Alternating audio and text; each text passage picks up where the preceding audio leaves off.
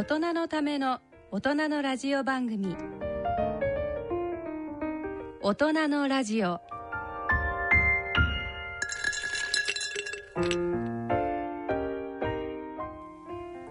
ご機嫌いかがでしょうか？安倍賢人です。ご機嫌いかがでしょうか？小山麻子ですさて8月も下旬となりました。先生はいいお顔の色をされてますけれども。はい8月いかがですか？まあ、うん、私もう癖でね、うん、あのもともと内陸生まれなもんでね夏はこう日に焼かないといけないみたいなものがなんかもう頭の中に定着しちゃってんですよね。でも何するかって言ってこう海辺でこう本読んでるだけなんですけどね。だから夏はいつもね、うん、ものすごい勉強してますよ。ずいぶん熱中症で亡くなった方もいらっしゃるでしょ？今年。死ねってことですか？いや違う違う違う違う。大丈夫かしらと思って。でも、うん、私こういうとちょっとショッキングなんですけど、うん、今年に入って一回も冷房使ってませんから、ね、ええー、もう地球温暖化と戦うって決めて あの白熊を救おうと思っていや本当に使って 本当にそういう理由で使ってないんですよ。えー、えー、大型扇風機でだけど全然大丈夫ですね。逆に、あの、いや、皆さんにね、そうやって安倍のせいで、うちの人がね、具合悪くなったってなっちゃうとよくないけど、全然大丈夫ですね。逆に、冷房を使わない方が自然のこうリズムっていうのかな、こう、蘇るっていうのかな。小山さんはどうですか、夏は？うん、そうですね。私はなんかやっぱりすごく今年暑くって、あのどっか外に行ってはかき氷を食べてあとはもうお食事も作りたくなくてウーバーイーツでちょっとトライして。なるほど、なるほど。その辺がだけど違いますよね。かき氷とかほらアイスとかね、うん、やっぱお酒飲むようになっちゃうとあんまり食べなくなっちゃうね。そういうのね。でも、体が涼むのは分かりますけどね、うん。うん、全く別の種類の人間なんですね、私たち。さて、そんなわけで、大人のラジオ進めてまいりましょう。大人のための大人のラジオ。この番組は野村証券、ほか各社の提供でお送りします。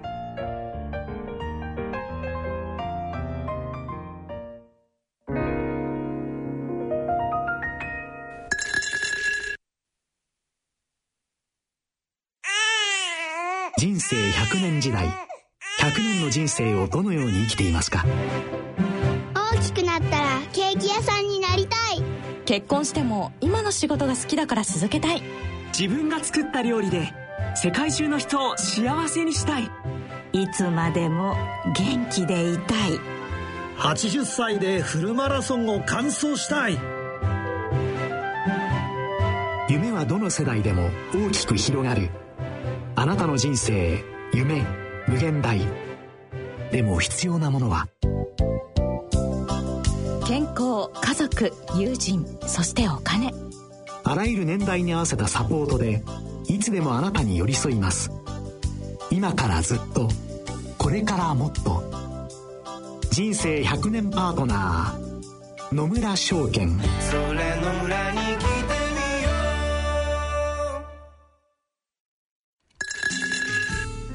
大人のための大人のラジオ。ゲストのコーナーです。今回はジャーナリストで作家の福島香織さんをお迎えしてお送りいたします。はい。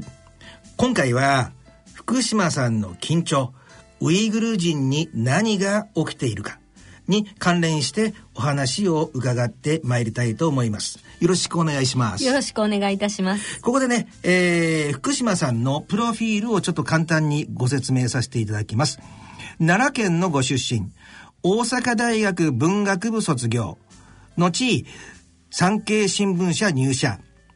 同社文化部、社会部等を経て、福丹大学留学、その後、香港支局長、中国総局特派員として北京駐在等を経てフリーへ。近所に今回ご紹介するウイグル人に何が起きているか。他、習近平の敗北、中国大自滅等があります。さて、そもそもあれですか、ウイグルとの接点っていうのは、福島さんいつ頃からお持ちだったんでしょう？まあ、最初言ったのはもう20年前の話なんですけれども、うん、それはちょうど中国のあの上海留学を終えた後に、うん、まあ休みがあったので、うん、えー、旅行に行こうっていう形で本当に完全な観光旅行でした。はあ、ははあ、その時には特に強いインパクトみたいなものはなかった？いや、あの、相当なインパクトがあって、まあ、同じ中国なのにこんなく、あの、ところがあるのかと。本当にね、中国の中なんですけど、うん、中国じゃない、うん、まあ、言葉も、えっ、ー、と、中国語を習ったばかりですけども、うん、ほとんど通じないし、あの、雰囲気としては、やっぱり中東の、とか中央アジアの、その、どっかの、外国っていう感じですね。顔立ちも違いますしね。なるほど。はい、言葉もだから、ウイグル語ですね。ウイグル語なんだ、ね、はい。あの、もちろん、あの、中国語を話せる人たちはいるんですけれども、まあ、私たちと同じように勉強した中国語で、で、しかも、ウイグル語の語順って日本語とよく似てるんで、ん。あの、私がよく言い間違えるのは中国語のその文法の間違いと、同じ間違いをね、彼らもしてて、まあむしろね、通じ合うみたいな、中国語同士で、下手な中国語同士で話し合ったら、なんか逆に通じ合っちゃったりとか、まあするんですけども、でももう、羊もいっぱいいてて、で、女の人は、こうね、スカーフかぶって、長い、長いスカートでって、えー、で、言葉、顔立ちもアジア人の顔立ちというよりは、うん、なんか、あの、もちろんアジア人系の方もいるんですけども、うん、こう、彫りの深い、こう、エキゾチックな顔立ちの人が多くて。当然宗教はああのイスラム教ですね。じゃあ全然本当に別世界だね。ウイグルのことって日本の人知らない人が多いと思うからね、うん、なるほど。でこの出筆にあたって、はい、改めて20年後に中国を訪れて、はい、したらかなり様子が変わっていたと。はい。でね、20年前に行った時は本当に異国情緒があったっていうのと同時に、やはりあの、かなり、なんていうのかな、辺境の地らしい、うん、えっ、ー、と、まあ、あの、そんなに発展もしてないけども、うん、まあ、みんな羊飼ってのどかに、あの、暮らしてるっていうような感じだったんですけども、うん、今回行ってみると、ものすごく街が大きくなって、綺麗に整備されて、で、まあ、誇りもないんですよね。あの、やっぱり20年前の印象っていうのは、誇り、すごく砂ぼこりが立ってるっていうのは、うん、あの、使ってるレンガが日干しレンガなんですね。うん、だから割と埃が立ちやすい、うん、えー、ところなんですね。で、あと羊もたくさんいてたんですけど、そういうのはもう一切なくなって、街はきれいに整備されて、ゴミ一つ落ちていない。もちろん羊もいない。で、なんか、テーマパークみたいに、あの、中国の観光地とかに行くと、例えば世界遺産とかに行くと、そのテーマパークみたいに綺麗に整備されて、全然生活習のしない感じのところがあるんですけど、うん、そんな感じなんですね。ということは、もう、お20年後に訪れたら、中国化されてたっていうことなんですかね。そうですね。まあ中国人が作ってるウイグル人の街みたいなテーマパーク。さあ、これが新疆ウイグル人の街ですよっていうような形のこう演出なんですね。でも、やっぱりそこを見ると人々に笑顔がないっていうのはすごくよくわかりましたし、特にね、老人が憂鬱そうなんですよね。で、あと、あの、至るところに共産党のスローガンがあって、で、例えば、あの、民族団結一一家心って言ってね、あの民族団結でみんなファミリーだよとか、うん、あと、その悪いことやるやつは徹底的に、あの、成敗するみたいな、うん、そういうスローガン、共産党スローガンがいっぱいあって、ものすごくね、あの、威圧してるんですよ。交番なんかも、20メートルとか30メートルに1軒ぐらいの感じであって、あの、まあ、東京の都心のね、コンビニの数よりも多い。うわ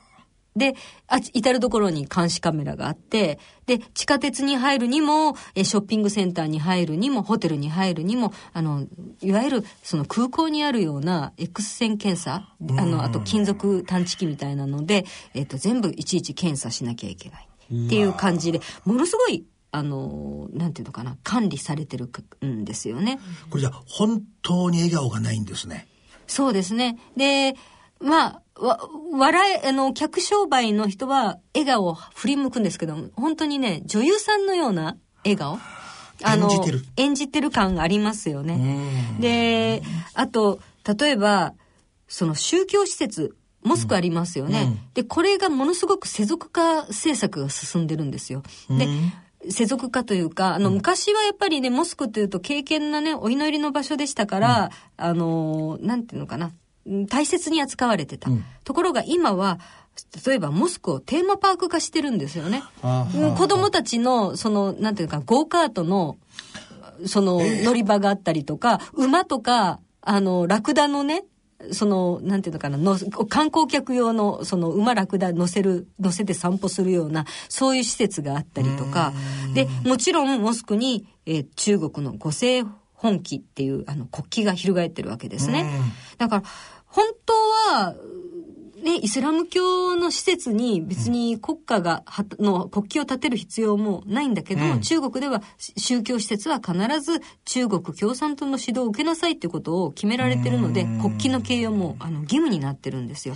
で、あと政策としても世俗化を進めなさいと。うん、宗教っていうのは過激になっちゃいけません。過激にならないようには適度にルーズに世俗化してほしい。例えば、ムスリムの人は、あの、豚を食べちゃいけませんっていう、うん、あの、こう、自分のルールがあります、うん、宗教ルールがありますけれども、うん、その豚を、きっちり豚を食べないように頑張ってる人は、これは宗教の過激化だって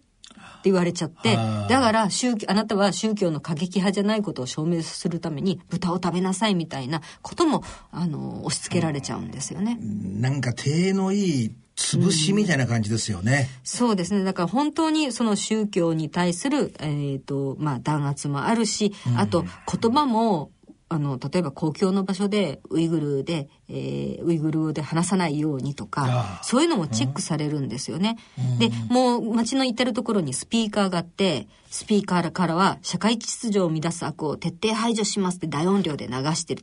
なんか想像をはるかに超えてる。それってでも都会の話ですよね。あの、綺麗にされてるわけだから。はい。で、やっぱり、えー、20年後に訪れても農村地帯とかもあるわけでしょ？で、私もね、えー、あまりにも、そのウイグルの街が変わっちゃったから、うん、農村はどうかなと思うと、うん、農村はもっと変わってて、で、もう広東省からの、その、こう、投資で作られた工場とかがもうボンボン立ってて、うん、で、農村の方に行くと、あの、農村のの門に、うん、あの、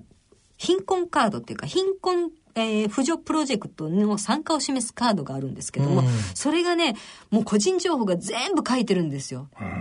で、誰が住んでるかは当然なんですけど、何歳かっていうのも当然なんですけども、うん、この家の収入がいくらで、共産党からどのくらいの、えっ、ー、と、援助を受けてるかっていうのも書いてて、で、そこに一人一人、その家を監督する共産党の監視員の名前が書いてるんですよ。人、一軒に。一人。で、その、監視員と家族がにこやかに笑顔で記念撮影してる写真もそこに貼ってて。で、だから共産党の人たちが、党員がそうやって家を監視しに行くらしいんですね。だけども、それは、えっ、ー、と、笑顔で迎えられて、交流と、漢族とウイグルの交流とか、ウイグル人の共産党員と、えっ、ー、と、あの、農民の交流っていう形でアピールするわけなんですよね。美化されてるわけだね。美化されてますね。でも実際に、その、どういう、その訪問員が、共産党の監視員がその家に入ってどういうことをするのかっていうのは、いろんなレポートがあって、うん、私も、あの、まあ、直接間接いろいろ聞くんですけど、うん、例えば、共産党の監視員の人たちは、その家に訪問に行くときに、その食材を持ってって、みんなで餃子パーティーしましょうって行くわけです。だからこれは、その対外的には交流なんですけども、うん、そこで、例えばお家の人が、ウイグル族の、ウイグル人のお家の人が、そのお肉は何ですかって聞いたらアウト。共産党の報告書に過激派の傾向あり。なぜなら、肉が何かどうかを気にするってことは、要するに豚だったらどうしようと思って聞くわけですよね。でも、そこまで敏感にならなきゃいけない、その信仰の深い人は、宗教の過激化の傾向がありで、で、要注意、再教育の必要がありっていうことで、え今言われてる問題の再教育施設っていうところに入ってなさいって連れて行かれることもあるということです。なんか話を聞いてると、なんか戦時中のあの、憲兵のね、はい、一件一件チェックみたいなね、それになんか近いものを感じちゃいますね。いや、もう本当にね、そんな感じで、だから家の中に入った時にチェックする項目っていうのを、その共産党員の人たちのそのチェック項目っていうのが、あの、聞いたことあるんですけども、家の中にコーランが置いてあるかとか、うわ子供たちに挨拶がした時に、すぐに中国語で話しかけた時に、すぐにウイグル語ではない中国語の挨拶で帰ってくるかとか、うんそういうのを、例えば、その、をね、お酒を勧めた時にちゃんと飲めるかとか、そういうのを全部チェックするらしいです。すごい、だから、美に入り、才に行った管理チェックだよね。これってだけど、そんだけ大きく、20年前は、はい、まあ、古き良き、えー、農村風景みたいなものもあったわけですよね。はい、で、20年後訪れたらもう管理の徹底さみたいなものを感じるわけですよ。何があったんだろうその間に。あ、まず、あの、ここまでひどくなったのは、あの、きっかけとしてはやっぱり習近平政権なんですね。で、えっ、ー、と、習近平政権は、その、新疆ウイグル自治区の初期、つまり一番トップですよね。うんうん、その人を、あの、人事、あ人事で変えたんです。で、その人っていうのが、陳全国っていう人なんですけども。陳全国ね。はい。まあ、非常に、まあ、習近平さんがお気に入りの人なんだけど、うんうん、もう、中国で3人いる悪代官というかね、悪徳管理の一人って言われてて、ものすごく、その、締め付けというか、あの、やり方が、えー、厳しい人、怖い人だ。泣いてる子が行くと、いると、鎮前国が来るよって言うと、泣くのやめちゃうっていう冗談が、ネットで流れるぐらい、まあ、あの、えげつない、えー、ことをやってる人で、実は新疆ウイグル自治区に来る前に、チベットにもうん、チベットの初期だったんですね、うん、でこのチベットの初期の時にチベットで何が起きたかっていうと例えばチベットの全ての寺院にね監視員をね、うん、派遣したりとか、えー、そういうこう非常に管理を厳しくしたんですけどあまりにもひどい、えー、弾圧だった、まあ、管理だったのでもう世を儚んで焼身自殺しちゃう抗議の焼身自殺しちゃう人がもうずっと増えちゃったんですよね。で、これは、あのー、本当に国際社会でも、あの、チベットの焼身自殺問題ということで、大きなニュースに取り上げられたんですけれども、はいはいうん、まあ、そのおかげもあってというか、えっ、ー、と、習近平さんは大変そのチベットが中国化したことに対して満足したので、今度は、じゃあ、新疆ウイグル自治区で同じような、その、まあ、力を発揮してくださいということで、まあ、陳全国さんはその任について何をやったかっていうと警察官を増やして、うん、あと再教育施設っていうものを作って、うん、で、まあ、それぞれの地元の人たちにノルマを課して、うん、官僚にノルマを課して、この村では何人その再教育をしなしなさいみたいな形でで、今、その100万人以上か、推計300万人ぐらいの人が強制収容。うん、これ、中国に言わせると、あの、まあ、再教育施設で、ちゃんと、その、社会復帰できるように、過激化の、宗教の過激化の人たちを社会復帰するための教育施設だよって言ってるんですけど、事実上は強制収容所。まあ、本当にラーゲリみたいなものだというふうに言われてます。拷問とか、あと不審死をあの受けたっていう証言もいっぱいあるんですね。で私のその知ってるカザフ人でありながら、えー、親があの新あの中新疆に住んでて里帰りして、えー、した時に捕まっちゃった、うん、あのオムルベカーリさんっていう人あの、うん、がいるんですけども、うんうん、その方が8ヶ月間、えー、再教育施設に入ってて、その体験を今出てきて、えーと、いろんなところでこう証言してるんですけどもお父様がやっぱりその嫌がらせに、その再教育施設の中で、まあ、不審死した多分殺害されたのではないかというふうに、まあ、本人たちも疑ってるんですけれども。あのそういうような本当に激しい、えー、拷問激しいその尋問洗脳が施されたという証言は、えー、いっぱいあります。この再教育施設って言われましたよね。はい。あの、推計1300箇所あの、新疆の地域だけね。新疆だけで？はい。で、今、新疆でこれをやってるんで、新疆だけのことなんですけども、もっとあると思うんですけども、あるんじゃないか。もともと新疆だけで人口はどのくらいいるんですか ?2000 万人ぐらい。2000万人ぐらいね。ねはい、なるほど。そのうちの100万から300万を収容しあそうですね。で、あの、すみません。人口っていうとかなり漢族も増えてるんですけども。ああ、なるほど。えっ、ー、と、新疆の人だけだったら1100万人っていうふうに言われてたかな。だからもっとひどいですよね。はい。だから本当にものすごくたくさんなんです。この再教育施設みたいなものっていうのは中国の本土にはないんですか？え、本土というかね、新疆も中国に言わせれば本土なんですけれども。はいはい。ですけど、その。もちろん、あります。あ、あるのね。あ、あのね、いろんな形のね、えっ、ー、と、施設があるんです。例えば、うん、麻薬とかで、うん、えっ、ー、と、社会復帰するための施設だとか、うん、あの、あります。で、あと、最近では、そのウイグル新疆だけでたくさん作ったんだけどもそれでは間に合わないので、宴会部にもそういうこう施設を作って、うん、えー、と入れているというようなあの状況もあります。なるほど。で実は2015年までは、えー、あのいわゆる改あの労外、労働改、えー、改造所っていうか、あの、うん、労働教養所って呼ばれる施設がありました。で、これはね、あの、例えば、売春をしたりとか、えー、ちょっとした、まあ、悪いことしたりとか、うん、えー、麻薬をあしたりとか、うん、そういう軽犯罪の人で逮捕するまでもない人を、うん、その再教育するための施設っていうのが実はありました。ところがこれは、あの、再教育という名前をしながら、まあ、労働を通じて教養ね、うん、えっ、ー、と、こう、教育するっていう、そういう施設でありながら、実は、あの、手のいい、その裁判を経ないで気に入らないやつを、こう、牢獄、身柄拘束して脅す、あの、そういう場所になってて、で、人権活動家とか弁護士たちがこれはおかしいっていうことで、うん、えっ、ー、と、まあ問題視してた。で、その結果、えー、廃止さされたんです。で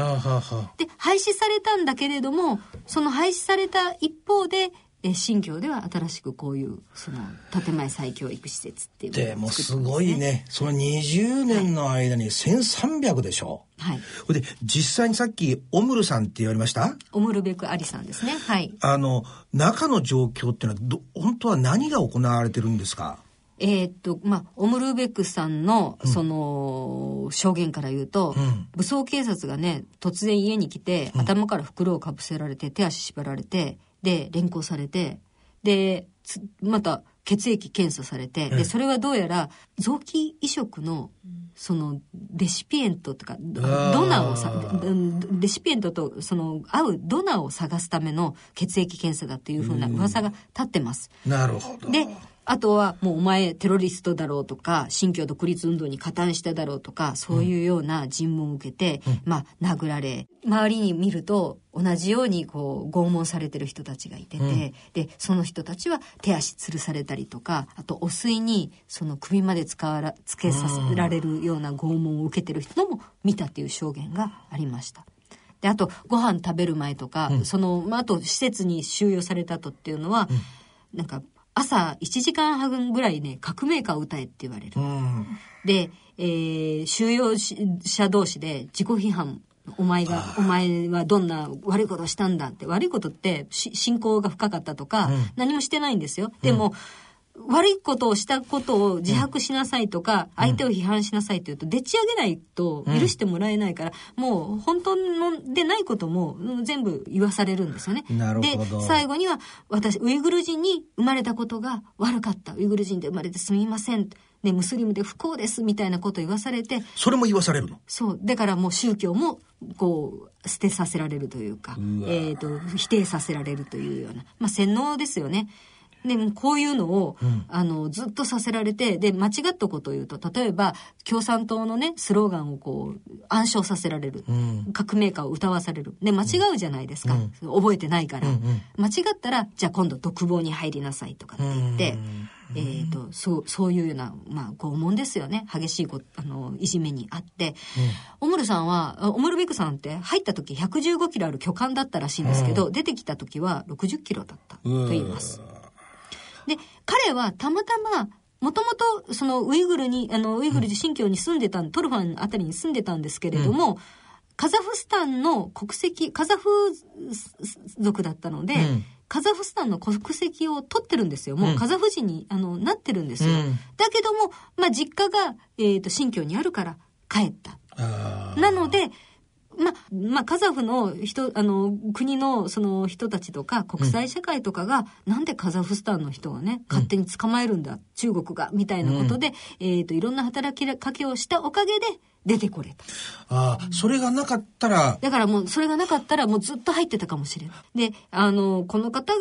その、ちゃんと帰った後に、もう許せないと、こういうことは。うん、自分が見てきたこともひどかったし、うん、ややれた、やられたこともひどかったので、うん、国際社会でこうやってこう、告発すると、中国共産党がその仕返しに、お父さんを、お父さんはね、トルファンの方に住んでたから、やはり、あの、再教育施設に収容されてるんですけども、突然亡くなった。なんで亡くなったかっていうのはわからない。なぜなら、勝手に仮装するわけですね。で、ちなみに、この、あの、イスラム教徒の方は仮装すごくダメなんですよ。だけども勝手に仮装しちゃって、で、遺体も返してもらえないっていう状況に、まあ、なるわけで。本当に、あのー、これは非人道的なことっていうのは普通に行われる、はい、であの脱過激化条例？はい。でまあ、こういう陳全国さんね、さっきおっしゃったように、うん、そのウイグルの締め付けを、こう、強化していく、うん、その根拠となる法律を作ったんですけども、うん、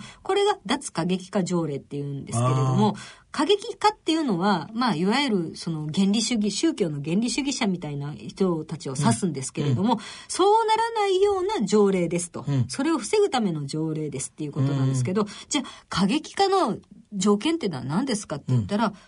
ベールをかぶるとか、うん、イスラムの人は髭を大事にしますけど、髭を生やすとか、うん、男の人は髭を生やすとか、うん、あと、あの、非常にね、あの、結婚式とか、そういうこう儀式、セレモニーは宗教的な、あの、セレモニーがあるんですけれども、そういう宗教的な方法での結婚とか、離婚をするとか、あと、豚肉を食べなかったりとか、お酒を飲まなかったりとか、そういうことも対象に入っちゃうんですよね。でもすごいね、その、陳全国さんでしたっけ、うん、はい。で、結局だからその人は、はい、あ習近平氏の、はい、おまああ考えを、そうです具現化してるわけですよね。そうですね。なんでここまで、な私が聞いてなんかこう、ひある意味被害妄想的なね、なんか普通にしといたらなんか、ものすごいことをしでかしちゃうみたいな。そうですね。あの、過激、過剰反応はあると思います。みたいな感じがしすぎちゃうんですけどね。はい。で、まあ、新疆って、あの、まあ、もともとはそのウイグルの人たち、うん、あるいは、あの、いわゆる中央アジアのその部族社会が、うん、あの暮らしてた土地だったんですけれども、まあ、中国が今のあの新中国を建設するにあたって、うん、まあ、あの自分の国にしちゃったわけですよね。はいはい、でそこでもともとはそこに東トルキスタンという国を作ろうという動きがあってで実際に2回、えーと、独立宣言をするんですけれども、まあ、あの当時えーと、ロシア、まあ、旧ソ連ですよね、うん、旧ソ連の、あのまあ、共産革命とか、うん、まあ、いろんなその中国のその革命もあって、うん、まあ、世界がなんていうんですかな不正常な状況で、うまく独立が維持できなかったんですね。あの、やっぱり小国ですから、どっちかにつかなきゃいけない。で、その頃のその独立国のその後ろ盾っていうのは、えー、ソビエトなんですけれども、だけども、まあ、旧の旧ソ連は中国と、うん、まあ、なんていうのかな、こう、裏、裏取引なんかで、こう、売っちゃうっていうかね、うん、まあ、裏切っちゃうようなところもあって、結局、あのー、そこの土地っていうのは、そこの新疆の土地っていうのは、えっ、ー、と、中国がえー、支配してしまう。侵略し、まあ、一種の侵略ですね。侵略してしまう。それ結構でも悲しさがっていうかねせっかく独立したんだけど、ね、安定まで至ることができなかったから。当時の、まあ、社会国際情勢から言うとそれが非常にこう困難な。だから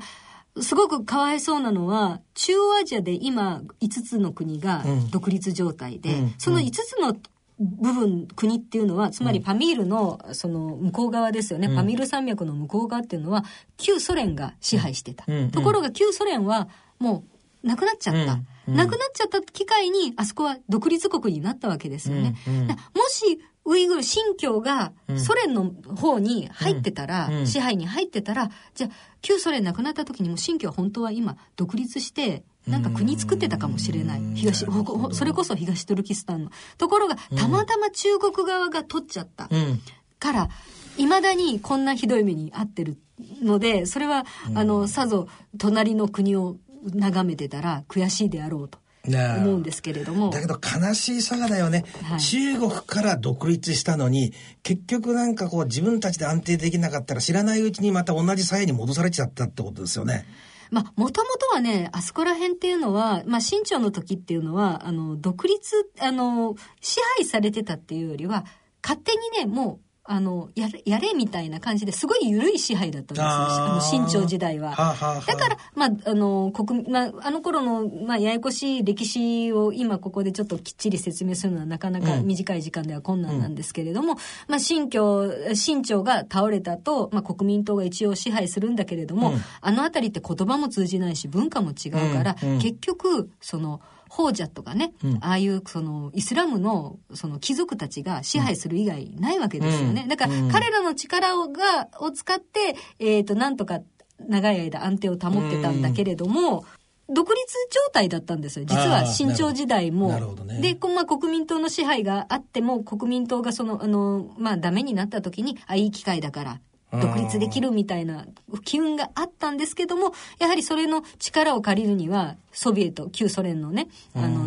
支援が必要だったんですけども、その旧ソ連が最終的には、えっ、ー、と、まあ、裏取引で。中国共産と同じ共産の兄弟ですからっていうような方、あの、じゃあ、新疆の方は、あの、お宅に任せるわみたいな感じの、えっ、ー、と、動きが、まあ、あった。はい、なんで中国はその、新疆地区に、はい。そんなに執着を示すんだろう。で、一つはやはりこんだけ文化も言葉も考え方もアイデンティティも違うような人たちを国内に抱えてるってことはとっても怖いんですね。で、ずっと彼らはその、もともとその独立国を建てたいと思ってた人たちですから、何度も何度も、えっ、ー、と、独立派が、こう、武力放棄した、あの、歴史はあります。なるほど、なるほど。で、それを、やっぱり中国はえー、弾圧してきた歴史があって、だから怖いんですね。彼らがいつまた、えー、放棄するか。はいで、もう一つはやっぱりあの土地は素晴らしい、えっ、ー、と、地下資源、鉱物資源、レアアースがある。そういうことなんだ。非常にね、利権も、あの、あるんですね。うまみのある土地なんですよね。なので、まあ、そこの土地はしっかり利権握りたい。で、もう一つは、やはり今後、中国が、えっ、ー、と、世界に出ていくときに、うん、えー、一帯一路っていう戦略を打ち出してますけど、うんうんうん、それの、まあ、起点なんですね。地理的にね。はい、地理的に。なるほど。習近平政権になって、急に、やはり、あの、ウイグルの人たちを、もうきっちりコントロールしよう。うん、ちゃんとどうか、もう漢族の中国の人にしてしまおうっていうふうに、うん、えっ、ー、と、してるのは、やはり一帯一路戦略の原因が大きいっていうふうに言われてます。なるほど。これ、ちょっと話戻りますけどね。はい。あのー、さっきのオムルさん。はい。で、実際こう、いきなり家族の誰かが連れてかれたりしちゃうわけですよね。はい。で、そういう後の家族はどうやって生きていくんでしょう？えー、だからね子供たちは、うん、例えば寄宿学校とか個人に入れられたりとかするんですね。でそこで中国人として教育させられる。だから、これはこれで、あの、非常に問題なんですね。で、ウイグルの人たちも、いわゆる大ファミリー制なので、大家族制なので、例えば両親がいなくても、子供は親族がちゃんと大事に育てるんですけれども、うん、もう中国はそれを許さないで、例えば親がいないっていうことであれば、それは個人に引き取ります。だけども実は個人では、その完全にそのウイグル人のアイデンティティを破壊して、中国人として育てるんですよね。だから、ものすごく今、子供たちに対する、例えば無理やり寄宿学校に入れたりとか、無理やり個人で引き取ったりとかする問題もあります。で、あと、やっぱり家族がこう捕まっちゃったって言っても、捕まったなんて言うと、今度自分が捕まっちゃうので、言わないんですよね。だから、私たちが聞いても、あの、ご家族どうされましたかって聞いても、あ、今、病院にとか、ちょっと入院中なんでとか、学校に行きましたとかって言うんですね。それは病院とか学校施設がそういう再教育施設に作り変えられるケースがすごく多いので、その現外に再教育施設に今捕まってますって言いたいんだけど、再教育施設に捕まったなんていうことをどこで誰が聞いてるかわからないので、そういうことは言えなくて、今ちょっと連絡が取れないところにとか。遠くに行ってますとかいうわけですよね。実質上のだから家族解体ですよね。そうですね。うん、あの、新疆のファミリーも、あの、ウイグルのファミリーも非常にこう結束が固くて、うん、で、結婚も割とね、その、親族同士って言ったらおかしいですけど、はい、例えば、言い名付けだとか、えっ、と、隣の、あの、ご近所の家族の、その、言い名付け同士が結婚したりとかする、うん、そういうね、血のつながりっていうのを割と重視する世界らしいんですね。なんで、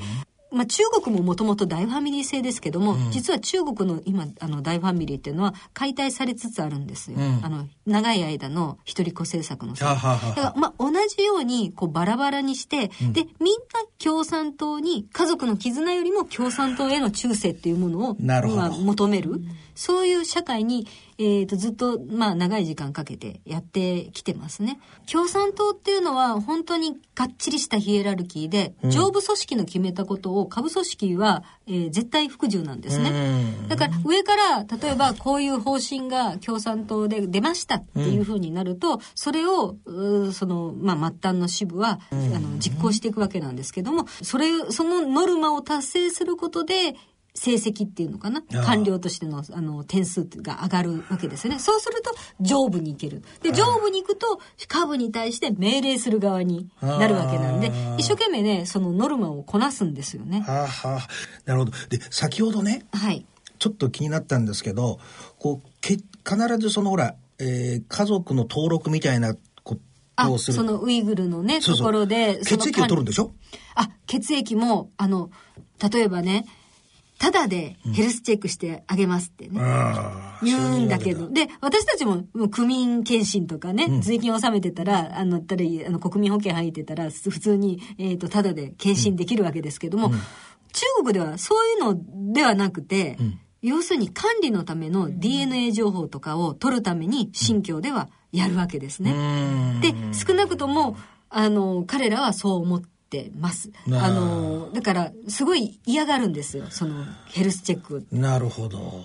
そうですね。で、実際に、あの、まあ、疑われてることは、例えば、こういう施設の中で突然亡くなって、うん、で、家族には遺体も返してもらわなくて、もう仮装しましたって、灰だけ返してもらうわけですよね。そうすると、ひょっとすると、臓器移植に使われてるんじゃないかとか、そういう心配をしてる人たちもいるわけです。わ、うん、かんないですもんね。焼いちゃってたらどこがあった、なかったっていうのはね。なぜかっていうと、つまり、突然死ぬわけがないのに死んでたりするわけなんですよね。急病でとか。なるほど。で、みんな入る時には血液検査されてる。で、もう一つはやっぱり中国ってものすごく臓器移植大国で、で、あの、件数が発表されますよね。何件とか5000件とか、年間こんだけ、えっ、ー、と、臓器移植しましたよって。ところが、例えば、ドナー登録数とか、うん、えー、数ってすごく少ないんですよ。じゃあ、誰が臓器提供したんですかっていう話になってくると、そこでいろんな疑いが出てくるんですよね。やっぱり、昔は、あの、今はやってないって中国は説明してるんですけど、昔は死刑囚とか、あと刑務所に入ってる人たちに、を使ってやってたの臓器移植をやってたっていう過去は実際にあってそれは中国当局も認めてるんですよね。で今はやってませんよって言ってるけれどもまだ昔やってたことだから同じようなことをしてるんじゃないかっていうふうにみんなが疑ってるわけですね。で実際にその強制収容にある日突然理由もなく入れられて、うん、健康であった人が突然1年も経たないうちにお亡くなりになったっていうふうに、で、しかも遺体は返してもらえないっていうふうになると、どういう死に方をして、で、何の、何の病気で亡くなったのか、うん、全然わからないわけで、そうなってくると、こういろんな噂がね例えば、えーと、移植専門病院の方ところに、うん、そのサウジアラビアの富豪が来てたみたいな噂がバッと広がると、サウジアラビアの富豪の人ってあのいわゆるハラハラルオーガンっていうんですか？あの同じようにえーと、豚肉とか食べない、はあはあ、えーと、同じ宗教の人のね臓器を求めるっていう。はあハラルね。はいはいはい。っていうふうな、えー、ことを言われてるのであじゃあそれじゃないのかなっていうような、まあ、疑い疑心暗鬼ですね。でもちろん中国は公式にそんなことやってませんよっていうふうには説明するんだけどやってるんじゃないのっていうようなまあ、疑心暗鬼を呼ぶようなこう不審な、えー、形のその収容所内の死亡とか、えー、処理が、まあ、あるっていうことも問題、ね、だけどすごいですね。日本とかまあほらいろんな政府に対する批判とかはねありますけどまだこう民主主義がどうのこうのっていうあれですよね、はい、だけどそれをはるかに超えたレベルのことが、はい、この新疆ウイグル自治区でねそうですね。なんかちょっと想像を絶するようなレベルですけど、でも、そのウイグル地域から日本に留学している人たちも実際にはいるわけですよね。はい。で、あのウイだから、実は日本に留学してる人って、まあ、こっちに帰化して暮らしてる人たちも含めると、3000人、2000人から3000人ぐらいいると思うんですよね。あの、全部登録してるわけじゃないんで、把握はされてないんですけれども、はいうん、で、実際に普通のウイグル人ではなかなか海外に留学はできません。うん、だから、ここに来てる人たちって、非常にいいところのお金持ちだったりとか、うん、非常にいいところのうち、共産党のね、幹部のがあの親戚にいるとか、うん、あとものすごく優秀。あのもう中国でもうトップランキングの成績を収めてるとか、うん、そういう人たちが来てるわけです。だから普通の漢族の中国人の留学生から比べると相当レベルの高い人たちが高いんだ、はい、来てるんですけれども、うん、その人たちですらそんなレベルが高くてお金持ちで家族に共産党員がいるような人たちですら、全員家族の誰かが強制収、あの、ほとんど全員ですね。私の知ってる限りではほとんど全員、家族の誰かが再教育施設に入れられているっていうことは、もう、共産党員であろうが、中国に忠誠を使う、あの、尽くそうがお金持ちであろうが、もう、ウイグル人であれば、もう全員、えっ、ー、と、弾圧対象っていうようなふ、その、ものすごいことになってるってことなんですね。それはちょっと確認したいんですけど、はい、その、日本に来ている留学生たちは、あの、やがて、その、新疆ウイグル地区に戻るんですか？で、戻りたくない。今戻ったら、彼らも、えっ、ー、と、強制収容されたりとか、まあ、捕まっちゃうわけで。で、あの、幸い、この間、たまたまその政府関係の、日本の政府関係の人たちに聞くと、うん、多少はやっぱり、その、今のウイグルの状況を考慮して、うん、えっ、ー、と、ビザの延長だとか、うん、あとパスポートのその、なんていうのかな、えー、切れそうなのを、その、いろんな、あの、特別在留許可みたいなのを出すための書類、あの、書類審査を、うん、まあ、少し緩和してるというふうなことは聞きました。えの一応日本政府としては、公式にはアナウンスしてないですけども、個別の案件については、えっ、ー、と、あ、この人は、えっ、ー、と、こういう理由で、えー、もうビザ切れそうなんだけれども、帰るに帰れない事情があるというふうにすると、まあ、特別な、その、対応っていうのを、個別のでに、や、対してその許可を出してるっていう話は聞いてますけど、けれども。じゃあ、こちらに来てる人ってのは基本的にはもう戻らないっていうタイプが多いわけだね。戻れないっていうタイプが多いんだね。ねこの新疆とかウイグルとか詳しく、あの、そういう調べていて、で、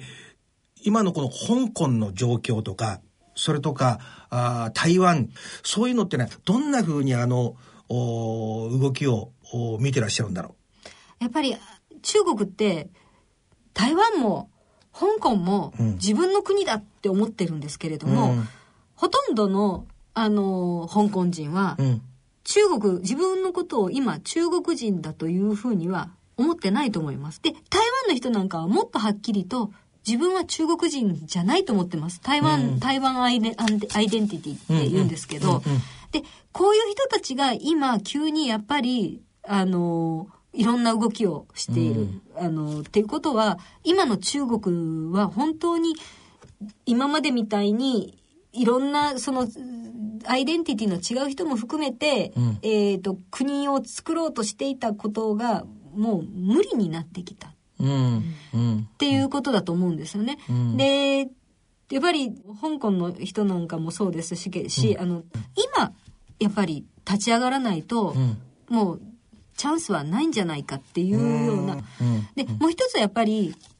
そう、心の中で今までずっとそのアイデンティティ違うと私は中国人じゃないと思ってた人がたくさんいる中国の中で、うん、アメリカと中国の対立がこうやって先鋭化してきた時に、うん、中国がやっぱりちょっとその、内部的にこう揺れ動いてる。経済もまあ以前よりは悪くなっている、うん、共産党の求心力も、まあ、党内でいつもなんか喧嘩ばっかりみたい、うん、権力闘争をずっとしてきたんですけど、うん、その権力闘争もさらに、えーと、悪化激しくなってきてるっていう様子を見るとやっぱり今が最後のラストチャンスかな？香港なんかは今がその本当の香港人のがもともと持ってた自由を取り戻す、最後のチャンスじゃないだろうかっていうようなことを、まあ、思ってるんじゃないかなと思います。はあ、はあ、そういうことを伺うと、うん、あの必死さのね、はい、背景に何があるのかっていうのはちょっとわかりますね。あともう一点だけ伺いたいんですけどね。はい、やっぱりそのこういう新疆のこともそうだし、えー、香港のことも台湾のことも基本的にでももうあの習近平さんが、はい、まあ陣頭指揮取ってるわけですよね。そうですね。何を考えてるんだろう？どんな人物なんだろう？で、え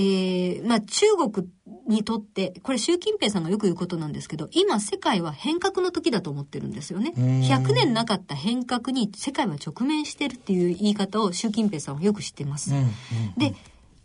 今まで続いてたじゃあ世界ってどういう世界だったかっていうとアメリカが一極となって、えー、支配してた。アメリカのルールで全てがこう動いてた。だけどもそのルールが今変わろうとしている、うん、ヘゲモニーっていうのをアメリカが支配一極が支配してた状況からですね、うん、アメリカはちょっとレームダックにもなってきたし、うん、アメリカの支配が緩んできた。さあここで中国が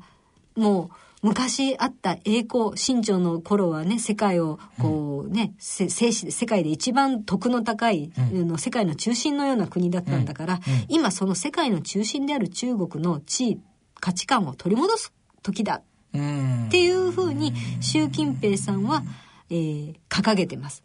で、なんでそういうことを急に言い出したかっていうと、やっぱりそれまで共産党っていうのは、共産党体制っていうのは、ずっと一応発展はしてきたんだけれども、その経済が発展するにあの従って、体制自体が持たなくなってきた。ちょっと矛盾がはっきり、あの、してきて、その分かれ道に立ってたわけですね。このまま中国共産党が、えっ、ー、と、政治改革して、他の共産党ではないような形の政治システムに変えていくべきか、あるいはなんとか共産党体制を維持するためにどういう方法があるか、そういうこう悩みに悩んだ、えー、選択を迫られる時期にちょうど習近平さんがえー、トップになったわけです。で、習近平さんにしてみれば、やり方としてはいいアイデアがないわけです。彼が知ってるのは、毛沢東の政治のやり方だけで、だから、毛沢東のような政治のやり方で、もう一回、えー、中国の、その、地位を取り戻そう。で、ちょうどアメリカが、えっ、ー、と、レームダックで、その世界の、えー、まあ、ヘゲモニーが、うん、えー、争いが始まって、新たに始まって、うん、えー秩序とか価値観だとか、うん、その国際ルールの枠組みだとかが大きく変わりそうな時に、うん、よし中国もこここで頑張ろうチャンスだ。アメリカに負けないぞっていうようなことをまあ言い出した。うん、でそのためのえー、一帯一路戦略だし、うん、その一帯一路をこう成功させるためにも中国の国内で、えーと、こうバラバラになっている、うん、そのいろんなアイデンティティ中国人じゃのアイデンティティを持ってないような民族まで抱え込んじゃってますから、うん、その人たちをきっちり中国人にするために力を使って圧力を使って洗脳して、えーと、中国人にしていく。だけどもそれはもう一旦自分たちのアイデンティティを確立した人たちやあるいはもうすでに自由とか民主を知っている人たちは、もうそういうのに、そういう中国にもう一回戻りたくないし、引き込まれたくないので、抵抗するわけですよね。で、アメリカアメリカで中国がそういう野望を持ってることが許せない。うん、なぜならアメリカこそが世界の中心であったのに、うん、それを、そのヘゲモニーを奪おうと中国が今台頭してきてるんだったら、うん、いや、ちょっと待ってと。中国は今までアメリカがお金を上げて、技術を上げて、育て上げて、うん、ようやくまともな国に、ちゃんとした国にね、なったんだから、それをね、自分に挑戦してくることは何事だと徹底的に戦うぞっていうことで、今、米中の対立が非常に厳しくなってる。で、この大きいアメリカと、まあ、それなりに大きい中国がぶつかり合うと、それ双方あの、傷がありますよね。うん、できますよね、うん、なので、今まで中国の下でずっと言えなかったけれども、うん、虐げられて、本当は私たち中国人じゃないんだと思ってるアイデンティティの人たちが、なんとか、その自分たちのその自治権だとか、アイデンティティだとか、自由を取り戻そうとする動きが急にやっぱり盛り上がってきた。もちろんそこにはアメリカの、アメリカもその中国がこうゆる、あの中国を叩こうとしてますから、そこにちょっと煽ってね、うん、えー、支援したりとかして、えー、足元をこう、共産党体制の足元を揺らがそうというような狙いもあるかもしれないんですけども、やっぱり長い歴史の中で、中国の中には本当にその中国に支配されてて嫌だなと思ってる人たちが、まあ、いてた。ウイグルの人とチベットの人や、うん、まあ本当言うとモンゴルのあのみな、うん、あの人たちもそう思ってる人が結構います。だから例の香港も、はい、新疆も、はい、台湾もこうその固めてそこら足場にしてやっていこうっていうことなんですね。あとロシアと最近仲いいでしょ、はい、いいですね。あれは本当に仲いいのかな？私は本当は仲いいとは思わないんですけど、ただ、うん、あの、プーチンさんの心情っていうか立場から言うと、うん、今は選択肢として中国と仲良くせざるを得ないということなのかもしれないですね。うん、やはり、あの、私はあまりロシアのことを詳しく見てないんですけど、やはりロシアもかなり内政が不安定になってきて、やっぱりそういった時にどこと組むかっていう選択肢をした時に中国っていう選択肢をもう選んじゃった。最初の頃はアメリカとも近づいてたし、はいはい、日本とも関係をこう近づかせようとしてたような節があるんですけども、うん、最終的には結局中国と組むことになったということではないですかね。あの、ロシアにしてみれば、今、例えばシベリアとか、ものすごく中国人増えてて、うん、中国人の街みたいになってくるんですよね。それはね、多分、プーチン自身、プーチンさん自身は、不愉快だと思います。うん、プーチンさん自身は、例えばモスクワとかでは、その、チャイナタウン壊したりとか、その、やってるわけですそうですか。やっぱり中国人が固まって住むことに関しては非常に用心してるんですよね。で、実際に中国の人って面白いことに、国境の概念とかあんまりないんですよ。うん、だから、その私たちは何人であるっていうアイデンティティよりも、うん、中華、我々は中華の民族であるっていうアイデンティティが結構強くて、うん、で、例えば国籍でパスポートでアメリカ人になってても、オーストラリア人になってても、アイデンティティとしてはチャイナだけどそのチャイナはじゃあ中国共産党のチャイナかというとそうでもなかったりとかするんですよね。うん、だからそれはものすごいプライドでもあって、中華思想か。中華思想っていうかね、大漢族主義っていうのかな。うん、なるほどなるほど。で、我々は漢族でチャイナで、えー、と、非常にその世界の中心、世界の花である、世界の真ん中にある花である、中華であるっていうプライドはあるんだけども、うん、実はそのプライドっていうのは、えー、まあ、中、中華民族って一度も、あの、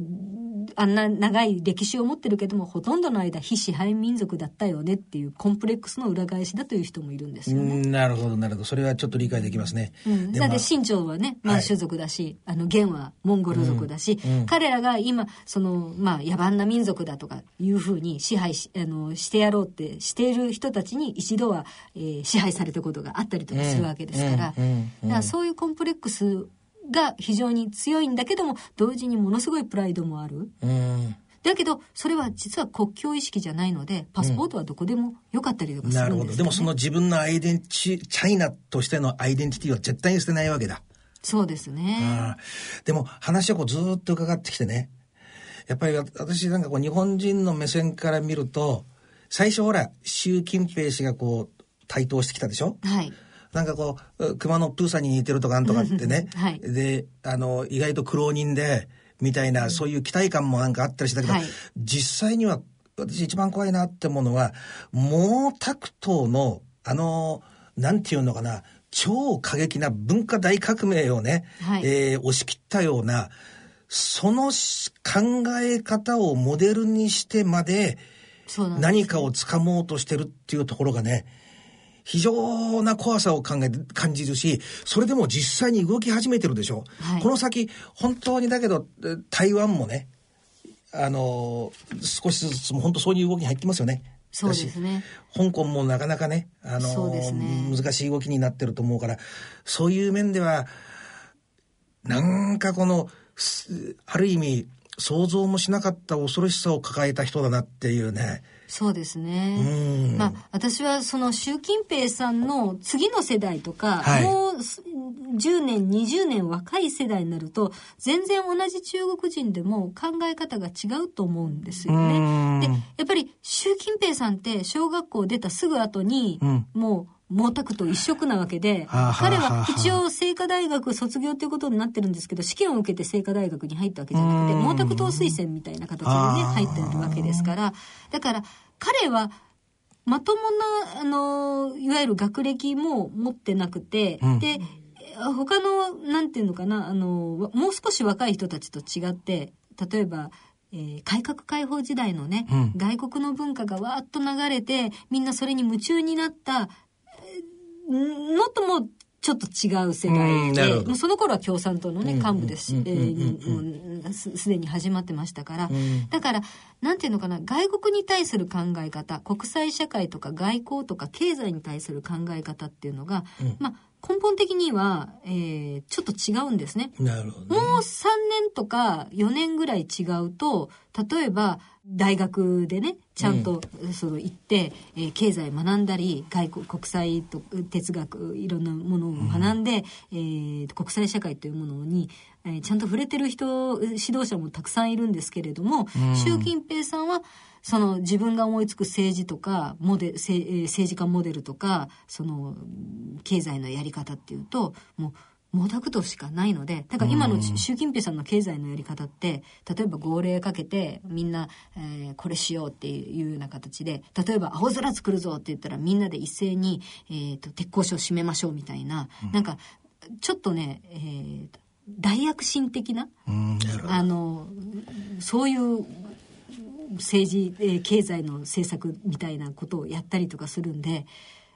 やはりもう3年4年ちゃんと大学のなんていうのかな経験持っててそれなりのその知性を持ってる人とはちょっと違う感じがしますね。うん、習近平さん、まあね、いなくなって、例えば次の人、もう何世代か、次の世代が上がってくると、中国も変わるんじゃないかな、なんていう期待はあるんですけどもね。なるほど。まあ、ちょっと明るい雰囲気でね、締めくくっておきましょうか。はい、えー、いろいろ大変ね、お、あの、勉強になりました。ありがとうございました。ありがとうございました。えー、そろそろお時間です。えー、詳しくはね、福島香織さんのご著書、ウイグル人に何が起きているのかをご覧ください。福島さん今日は本当にありがとうございました。ありがとうございました。勉強になりました。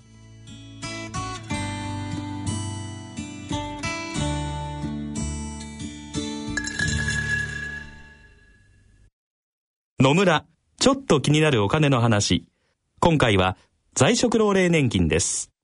お父さん、定年後も働き続けるの？そのつもりだよ。どうして？在職老齢年金制度って知ってます？60歳を超えて年金をもらいながら勤め続ける場合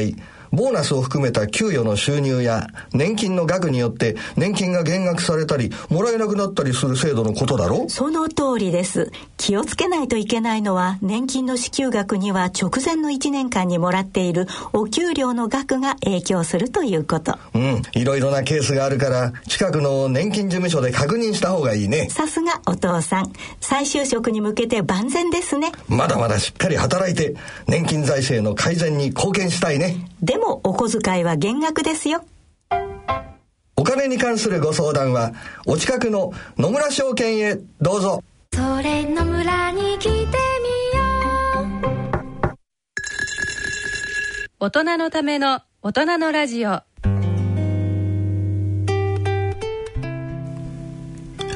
今回の大人のラジオはいかがだったでしょうかさて、プレゼントのご案内です。福島香織さんの近所 PHP 新書発行のウイグル人に何が起きているのか民族迫害の起源と現在を抽選でプレゼントさせていただきます。プレゼントご希望の方は番組ホームページのプレゼント欄からご応募ください。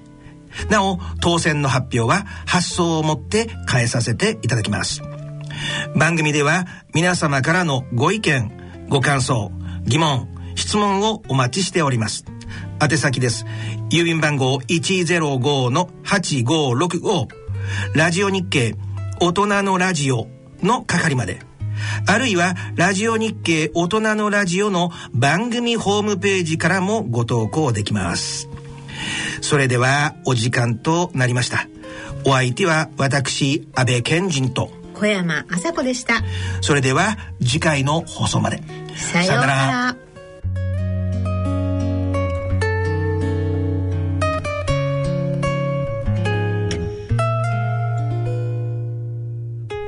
大人のための大人のラジオ。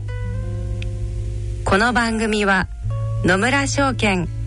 ほか各社の提供でお送りしました。